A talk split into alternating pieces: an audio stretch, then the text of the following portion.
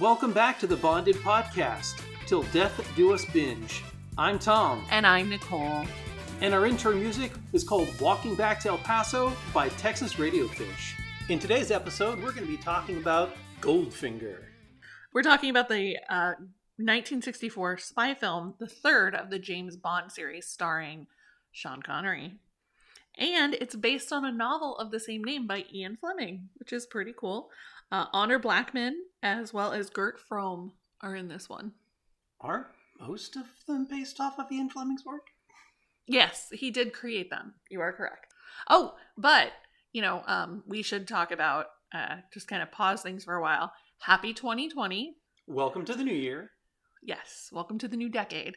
Um, we have Bond news. Since Do we then. now? We do, we do. Um, there's going to be a new Bond film, as you're probably all, all aware. Um, it's going to be called No Time to Die, which reminds me of the 50 Cent movie, Get Rich or Die Trying. so I'm probably going to be very confused about the two, and I'm probably going to name them the same at some point and refer to them the same way. Um, Daniel Craig's last foray into Bond, from what we've heard, and it's coming out. Um, it's coming out this year. I want to say it's toward the end of the year, and there's some very pensive James Bond looks, along with some bevy of beautiful women and uh, the lightest-hearted evil guy. Played by Christoph Waltz. Based on the previews that I've seen so far, this one coming up is going to be depicting Bond towards the end of his career. yes. And rumor has it that James Bond is actually going to be killed off. And there's going to be replaced by a woman, which Yes. is kind of A interesting. woman is going to be the new 007 going forward. And actually, the release date is April 10th of this year, unless it gets pushed back again, because it did get pushed back once. So it's good to know that we're going to have new Bond soon. So we have some catching up to do, I think. So it begs the question then are we looking at a complete reboot of James Bond with female protagonists going forward, or are they going to revert back and try to come up with a new male 007 in the future? I mean, I think they could really do it either way. Um, it would be cool because they've had so many different people play Bond. If maybe, you know, we could continue on that line and have But I mean, is it really truly a Bond film if it doesn't actually have James Bond in it? They would probably just have to call it 007. It wouldn't actually ha- have the Bond name in it anywhere. That's true. That's true. Um but you know, it's kind of like it's a totally different game now. James Bond I feel like represents a golden era of the spy the spying world, the espionage world. Um and is it time to make a change? That's the real question. It it honestly begs the question as to whether or not this um, movement of trying to bring more female protagonists into Hollywood is going to pan out. The uh, the movement has had hits and misses. Um, Wonder Woman was an amazing hit, but the female Ghostbusters film, unfortunately, was not. So it really depends on whether or not they can find the right person to play the new 007 who is convincing enough to be the lead spy character going forward. Yeah, I agree. Um, I feel like though it's sort of what they did with um, the Jeremy Renner series that he took over the Bourne series. Yes. It's sort of like that. I mean, you know, the Bourne Identity movies were great. The books were pretty good too, but then they kind of moved on to something else with Jeremy Renner's character. But then ended up coming back to Jason Bourne Yeah. later Yeah. and it was kind of a flop because people by that point were a little confused about maybe where the storyline was going. Well, see, so if they would have just stayed with the Jeremy Renner and stopped there, maybe that's the answer. But of course, Hollywood has to crank out as many sequels as they can possibly do. I mean, I mean, heck, you know, there's rumors going around of sequels to Goonies, to Princess Bride, to um, oh gosh, I can't even remember some of the other ones. Well, and the good news about who I think is the um the character that is being the new Bond, um, Nomi in the movie. She was play she played um in Captain Marvel. She was the pilot, like the best friend of Claire. Mm-hmm. So that was pretty cool. Um, and Rami Malek is also in it, as well as Christoph Waltz. Moneypenny is, I think, new. No, Naomie Harris. Was she in the last one? I don't think so. No. And Ralph Fiennes is back as M. Jeffrey Wright is in it, who's a very good actor from Westworld. But again, I still think it's hilarious about Christoph Waltz because he seems like he would be a delight, but he plays bad characters very, very, very well. Well, we've prattled on for the last 10 minutes about not the movie that this episode's actually supposed to be about. So let's go ahead and get back to the original topic of Goldfinger. So, synopsis we're dealing with a tycoon who has plans for world domination. It's your typical James su- Bond James Bond supervillain. Bond is put on assignment to try to find out more information about how he's doing the illegal activities that he's doing at in Miami Beach of all places in the 60s, which is a pretty swinging hepcat place. he uh he ends up uh, sleeping with Goldfinger's girlfriend, and she ends up dying in one of the most infamous ways in the James Bond series, that being suffocated by being completely covered in gold paint. She died from skin suffocation, which is actually a thing. Yes. Um, the character who played the Tin Man in Wizard of Oz had problems with that.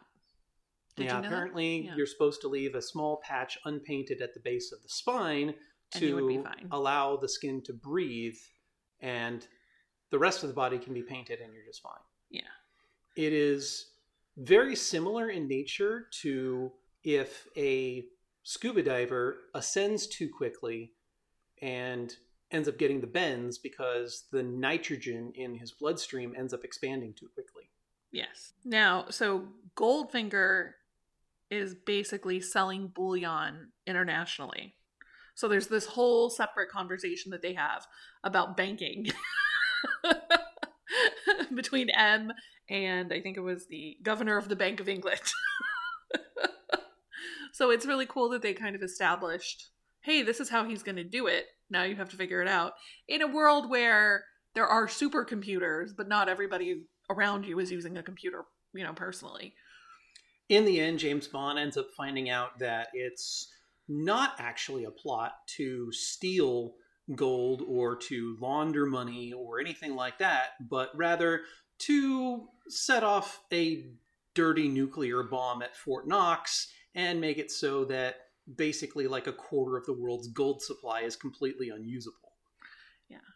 And okay, so he goes from Miami Beach to England and then he goes to Switzerland in order to to to um hey he's he's find... pretty globetrotting you know yeah well and there was an odd scene i felt like the whole scene of the woman driver who had the the gun the rifle that was the sister of the the woman who died who died to the paint that just it felt kind of like out of place there i think i think they should have had a little more character development there but you know yeah, she was kind of a momentary eye candy, and they killed her off a little too quickly. Yeah. in in my view, um, she was only in the film for all of about ten minutes, if that. Yeah, and um, she did some good stunt driving though.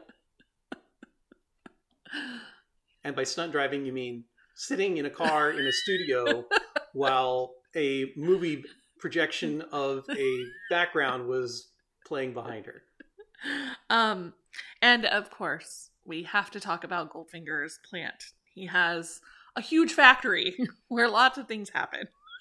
and a gigantic laser that is capable of cutting through solid gold and yeah. gives the most infamous line of Bond supervillains in the entire series, which is No, Mr. Bond, I expect you to die. well, and he actually talks about how he smuggles the gold, which is kind of cool. So he's so rich that when he travels places, he takes his own car with him. A flies phantom. It. He flies it with him. So whatever plane he's on has to have compartment room for a phantom. Yeah, a Rolls Royce Phantom. So it's kind of interesting because I think today even we're we don't have that kind of we don't have those kind of planes really a lot. You know? Like they used to have the double decker planes and things like that, and now Well, there are still C5 cargo jets. yeah, that's true, but they're few and far between, I think, to the regular consumer. Because like there were a lot of people getting on, like tourists and stuff, getting on the plane in Miami. Granted, in today's day and age, the C5s are 99% in the ownership of the military and are used for transporting tanks and stuff to war zones. Or Vin Diesel anywhere he goes. Maybe The Rock too. I don't know. hey, parachuting's about family. the Rock needs some shoulder space, you know, shoulder room. And he needs to break casts off. I was talking about in um, Hobbs and Shaw when he's like in the plane. And I was talking about when he gave the line, Daddy's got to go to work. Yes. Yes. Wow. Well, luckily, The Rock is not being James Bond. I'm knocking wood or any wooden surface I can find. I think it's more a, a prayer or some kind of sacrifice needs to. Please, God, no. he can save the world, just not as a super spy named James Bond He's not exactly subtle. or stealthy. No. Um also we get that character that like everybody has seen or have been familiar with. Um the uh Oddjob? yes. Yes. He is a cool character.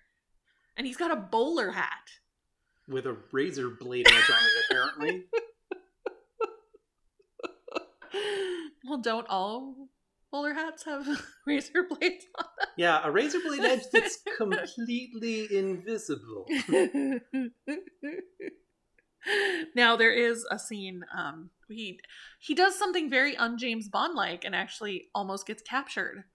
Um he trips that little wire in the factory and they they capture him and they put him on a table and there's a laser and it's getting very very very very close to his James Bond. Um, Rewind just a second. I'll, I'll remind you that the reason the wire got tripped was actually from the sniper rifle of the girl who was the sister. I was wondering It when you were going to bring that up. Pretty much just exposition to get her killed. And yes, she got a bowler hat to the back. yeah. Now, um, Goldfinger is not just um, a gold connoisseur or a car connoisseur. He has a stud farm near Louisville, Kentucky, where he breeds horses. Hey, you know, diversification. He has a diverse portfolio, yes. hmm And of course, the best name ever for his pilot, who she's actually really cool. I really like her. She seems strong without being overtly like, I was put here because I'm sexy kind of thing, you know? However, you can't get much more overt of a name. Yeah. Should, should, I say I mean, are we actually going to say it on this? I, I mean, it's a name, right? It's a name. It's a name. her yes. name is Pussy Galore. Yes, yes, her name is. Yeah, she's the cat lady to us all. Yeah. She And- probably has a lot of cats actually. and she's like sick of it. Like whenever she goes to like parties and stuff, like they're like, "Oh, we have to have a cat to give to Pussy Galore." And so they give her a, p- a cat and she's like, "What are you doing? I have like 50 cats already." Can you imagine relationships you would have with their parents? Like, my not, my last name is Galore. You could have named me anything other than Pussy. Well, maybe that's not her her her given name. I have a cousin whose given name is Kitten. I kid you not. Her given name is Kitten. why, God, why? I don't know. But her middle name is something different. But she went by Kitten. to each their own. I mean, after all, I dated somebody who preferred to go by the name of Pickles. Right. Yeah. Um he has an operation called Grand Slam and he meets with like mafia bosses like in the Dark Knight. Like Yes. when there's like the calling of the families in the Dark Knight and Heath Ledger walks in, there's no magic trick people.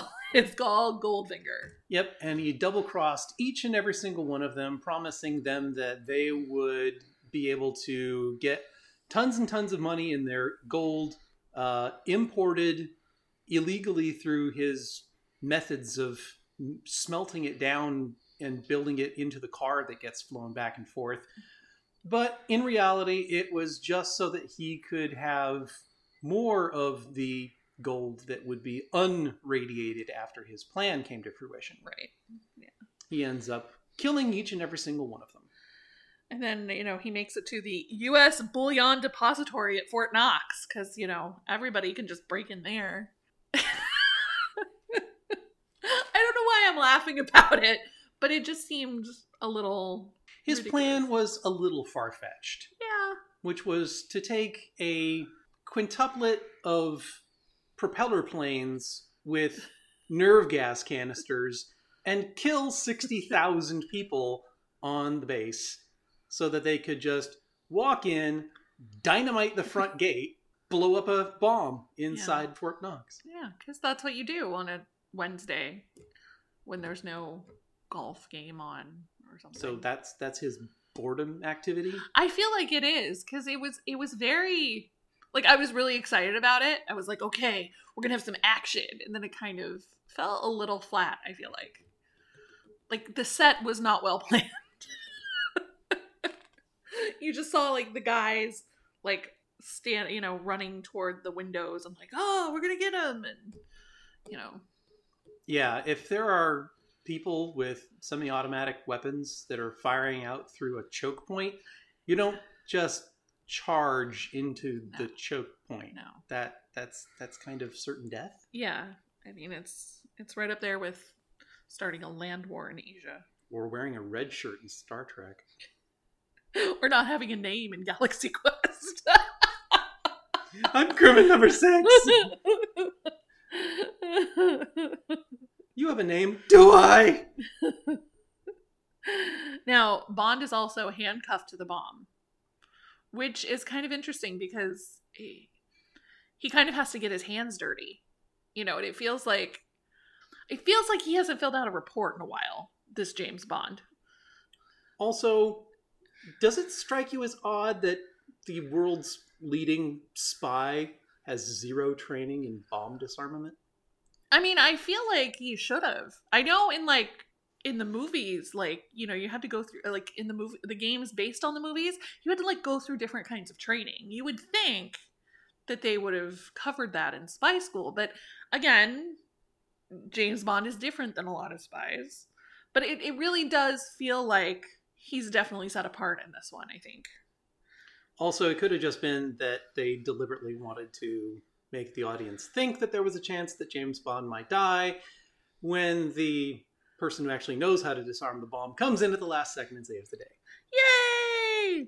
Um, we just talked about in the a few se- in the last segment about how James Bond might die this time. Is that like a recurring thing? Do we all always think that right before the new movie? Well, that, that's kind of the point of every James Bond movie Yeah. is to make you think that he might not survive. Only this time they're actually going to follow through with it after 30 odd films. but you know, this I think the last fight scene was actually pretty cool because um, Oddjob really shined as a martial artist. I think, and he was like, you know, getting in there, like getting things done. But his death was was pretty fun. I'm going to have to disagree because the sum total of his contribution to that final fight was being completely impervious to punches and kicks, as one is. Walking around, grabbing James Bond and throwing him across the room, right as one does. Which um, Sean Connery, you know, it's not in a lot of those scenes is not in a lot of those scenes. And the one that he is, he's sort of like it looks like his chest has been greased up and he just kind of slides across the linoleum. Okay you've just experienced three of the top 10 of my dreams of all time but anyway We're not talking about your fantasies here. no I'm, I'm i'm really kidding but it it it felt like the train scene from a, a From- previous from, the previous movie. it, it did. Uh, the, the stunt coordinating on that particular sequence was not fantastic, and of course James Bond had to get in his one-liner after he kills him. Shocking. Because he kills him by shocking him the good news is that um, he gets to go to the White House for lunch. That's how they reward an international spy. Because But- when you save Fort Knox, you obviously get to meet the president. Right. But, you know, Goldfinger hijacks the plane on his way there. and that scene is something I feel like Airplane 2 really touched on, where they decompress the cabin and somebody falls out. That was quite possibly the most ridiculous death for a supervillain I have ever seen. Because he brings a golden gun onto a plane. His own plane, right? No, it wasn't his plane, but it was a private plane. It was a private plane. It was a private plane. and shoots out a window. Somehow, James Bond is sucked with like maybe half the force that he is. Well, he's Scottish. so he's denser. He's solid. he he gets solid like a haggis. pulled gets pulled towards the Earth core at a greater rate than Oh. other Amer- other British people who Well, are you know, fatter. Goldfinger is a solid guy, so maybe that had something to do with it. And then they try to make us think that somebody who's like six foot, two hundred and eighty pounds, somehow gets pulled through an airplane window that's like maybe a quarter of his circumference. You know, I, I feel like when he rescues Pussy Galore, who just happens to be flying the plane, and they land, and he's like, "This is no time for to be rescued," and then like he pulls like the the canvas of the parachute over. Yeah, because we've never seen that trope before. Yeah, yeah, that was a little, I think, formulaic. Oh, I don't know. It's only been used in just about every single other Bond film. I can think of at least three others. that we've actually watched together. Yes, Yeah. maybe not. Okay. I'm talking from like the Pierce Brosnan days. Right, right. Oh, Pierce Brosnan, yeah. So overall, I don't know what to say about it. What did you think of this one? Um, I think it wasn't quite as campy as the others that we've watched have been, uh, which is a step in the right direction. I see. I feel like my expectation for this, because I'd never seen it before, was really high up there because they made Goldmember, and I was convinced when we before we were filming this that I was going to be, or rather, recording this, I was going to be switching out those two continuously because I've seen Goldmember like ten times at least. Um, I feel like it kind of typified the spy movie point. So, you know, I was like, okay, they're going to do this. Okay, they're going to do and it didn't really do that. Like No, it wasn't as campy, but I feel like it wasn't as because Goldmember was meant to be a complete and utter tongue in parody. cheek parody. Right, I understand that, but and this apparently sets the tone for other Bond movies. Like this is the template now. Yes, This this this film. But I feel like the other two were a little bit yeah. They start having some recurring bad guys. There's one particular uh, guy who's super tall. He's like six foot seven, yeah, and he has the eight. jaw. Yeah, the he's, jaw. he's got the well, he doesn't have the jaw the first time. He has the jaw the second time. and he's got like silver teeth. And he played um His Bigfoot in Six Million Dollar Man. And his bit in James Bond is that he bites pretty much anything. Lockjaw. is- that his I think his name's Yeah, I feel like they're all like the bad guys are all like bad or rejected American Gladiator names. no, no, you don't think so. Let's bring it up to the 22nd century here. Let's uh, we'll, we'll call them American Ninja Warriors. oh my gosh. Oh my gosh. But I mean, I felt like this one kind of fell below my expectations. And don't get me wrong, like, you know, he was he was he was definitely, you know, cool. I like James Bond. I'm still a Sean Connery fan. Um, but I feel like he could have not worn the short jumper. The shorts and just like, you know, had his chest up there out and open like he was during the fights and stuff. That would have been okay. or when we first meet him in the movie and he's getting a massage and you see the carpet that is his chest when he stands up. yes, yes. I feel like there was a lot of eat it, it'll put hair on your chest when he was growing up, and you know, I mean, obviously in a Scottish accent, but um, It's one of your fantasies, carpet bombing. no, no, it's not. Um, but uh, so I felt like it kind of fell through. I like Doctor No, I think the most, and From Russia with Love had some memorable scenes. So I liked, I think those two better than this one. Okay. I just expected Fair. more Fair assessment. because everybody knows this one. You know, like you say Goldfinger, and they're like, "Oh yeah."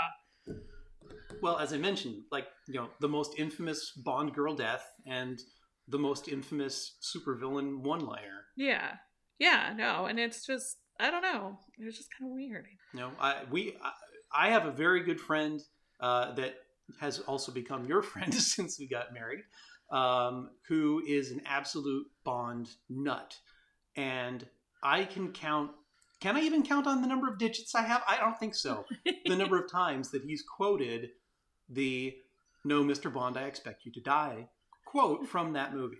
Yeah, well, and so according to uh, there's a book called James Bond in the Cinema, and according to author John Brosnan, Goldfinger represents the peak of the series. It is the most perfectly realized of all the films, with hardly a wrong step made throughout its length. It moves at a fast and furious pace, but the plot holds together logically enough, more logically than the book, and is a more perfect blend of the real and fantastic.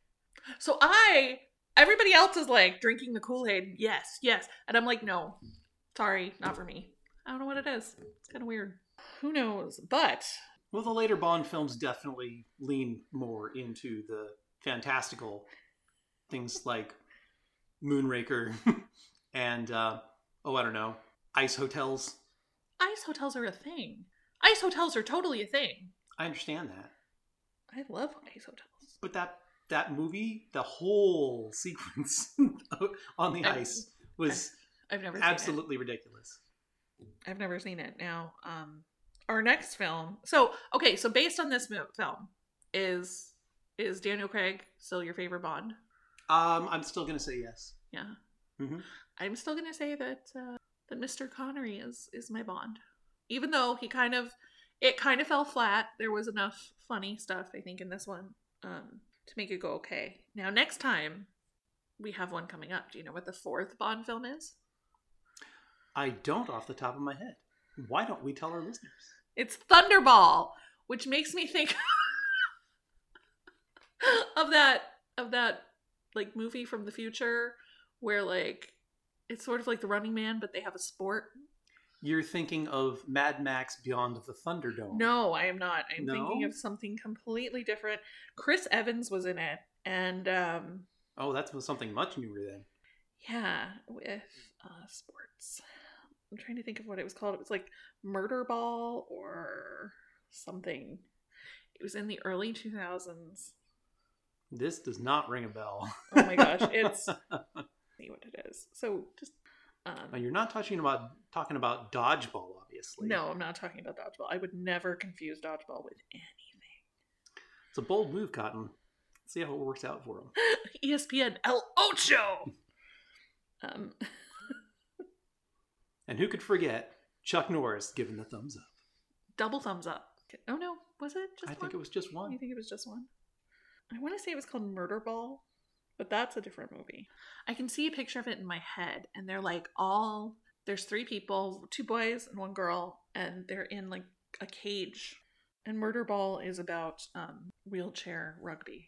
Well, there's a movie that I'm talking about, and if you know what I'm talking about, it doesn't have Chris Evans in it, but it was early 2000s, maybe late 90s at the latest. Um, and there's three actors and they're they're all kind of in their 20s at that point. And they go into a cage to fight. And they have like they have armor. And i want to say they have something like a lacrosse stick but like it's like like curved. And i, I watched it at my parents house when i was in high school or college. I want to say college. It was a weird stupid movie and somebody is probably going to be listening to this. They're like, that's my favoriteest movie of all time. If you find it, let us know. Reply. We would love that, right? We'd love a comment on that. Yeah. So until next time, which should be sooner, right? Should be sooner. Yay. Oh, what do you think um, this movie's going to be about, by the way?